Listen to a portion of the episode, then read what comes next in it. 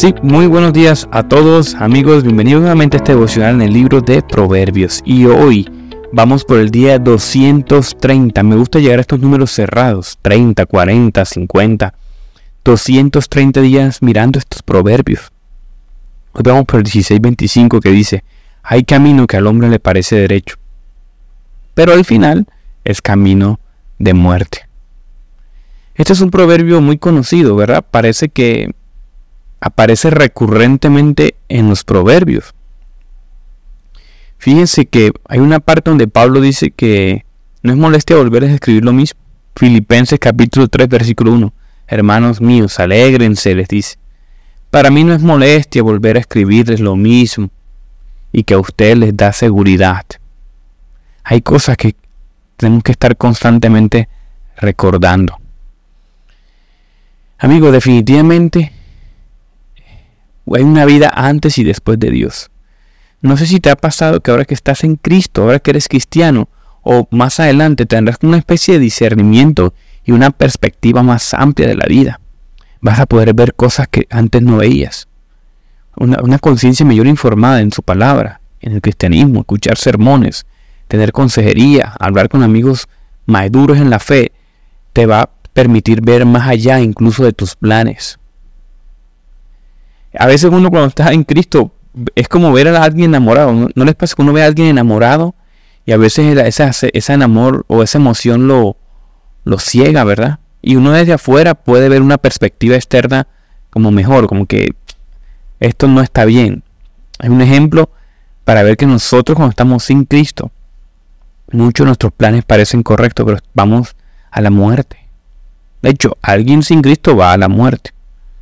Amigos, lo que pasa es que la cultura, las redes sociales ahora, la música, las series, nos meten como en una burbuja de presuposiciones. Entonces, muchas veces, muchas de las decisiones que tomamos y la forma en cómo llevamos nuestras relaciones, amistades, fe, todo va es ya filtrado por la cultura. Por eso muchas veces tomamos decisiones y preguntamos por qué no fue mal porque realmente fue el consejo de Dios. Nosotros estamos bajo un control de la influencia externa. Cuando tú comienzas a ver, a filtrar la cultura con el texto sagrado, estás madurando. Uno está muy limitado. Uno está muy limitado. Incluso uno puede estar dentro de la iglesia, dentro de la religión cristiana, dentro de una comunidad cristiana y estar completamente errado. En Juan 16.2 dice los expulsarán de las sinagogas y llegará el tiempo en quienes nos maten pensarán que están haciendo un servicio santo para Dios. Eso lo dijo Jesús. Qué tremendo, ¿no? Hechos 26.9 decía, Pablo, yo ciertamente había creído mi deber hacer muchas cosas en el nombre de Jesús de Nazaret, lo cual también dice en Jerusalén, yo encerré a cárceles a muchos de los santos, habiendo recibido poderes de los principales sacerdotes, y cuando los mataron yo di mi voto. Miren, uno en nombre de Dios puede estar haciendo cosas que le parecen derechas, pero no soportan el cristianismo. Versículo 11 de Hechos 26 dice, y muchas veces castigándolos en las sinagogas los forcé a blasfemar, y enfurecidos de sobremanera contra ellos los perseguí hasta en las ciudades extranjeras. Será Pablo. Esto me, me impacta porque, amigos, la gran prueba del Evangelio es que hace convertir en buenos a gente terriblemente perversa, como Pablo, como tú y yo. ¿Verdad? Se cuenta una historia que alguien estaba a punto de predicar a su primer sermón y se mandó una carta de alguien que lo conoció en el pasado. Al pastor principal le mandó la carta y se leyó la carta. El predicador nuevo le dio la carta en público y contó todas las atrocidades que había hecho. Y dijo en el púlpito, este, si Dios pudo salvar a este hombre que estoy leyendo, este hombre soy yo, te puede salvar a ti. Incluso eso es usado para su gloria. Mateo 7:22. Amigos, dice ese pasaje algo impactante. Muchos miran, Señor, Señor, profetizamos en tu nombre, echamos fuera demonios, hicimos milagros. Y entonces les declararé, nunca los conocí, en semillas hacedores de maldad. Este pasaje contiene un, un detalle sorprendente. Jesús está dispuesto a conceder que muchos falsos profetas dicen y hacen obras impresionantes, pero que no son aprobados.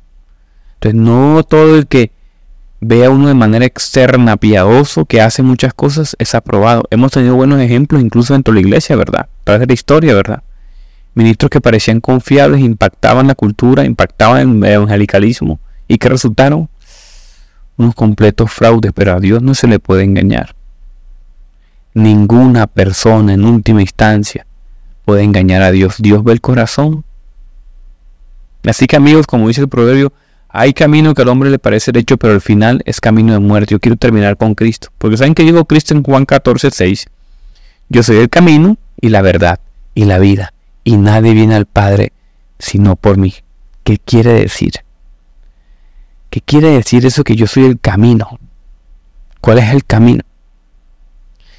Piénsenlo así, amigos. Imagínense que ustedes van caminando y necesitan llegar a una dirección y le preguntan a alguien, oye, brother, ¿cómo llegar a este lugar? Y la persona te dice, no, mira, tú toma la primera a la derecha, segunda a la izquierda, cruza la plaza, pasa a la iglesia, toma la tercera, te, te metes por ese camino sin salida, te devuelves porque no tiene salida, te vas a perder, ¿verdad? Lo más probable es que a mitad de camino ya estés perdido.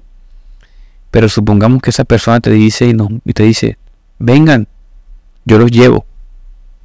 Ven, eso es lo que está diciendo Jesús. Eso es el cristianismo. Ese es el verdadero camino. Esa persona está para nosotros. Jesús está para nosotros para no perdernos. Eso es lo que Jesús hace por nosotros. No solamente se limita a darnos consejos y direcciones, sino que te lleva de la mano y te fortalece y te guía cada día no se limita solamente a indicarte el camino. Él es el camino. Y la guía es su palabra. Vamos a orar. Gracias a Dios por este tiempo y por esta palabra, Señor. Gracias, Padre, porque hoy nos alimenta, Señor, de estos principios. Hoy nos recuerdas este consejo en Proverbios, Señor, que muchas veces podemos hacer cosas genuinas, muchas cosas podemos Muchas veces podemos tener buenas intenciones, pero nuestros caminos están totalmente perdidos, Señor. De buenas intenciones muchas veces le erramos.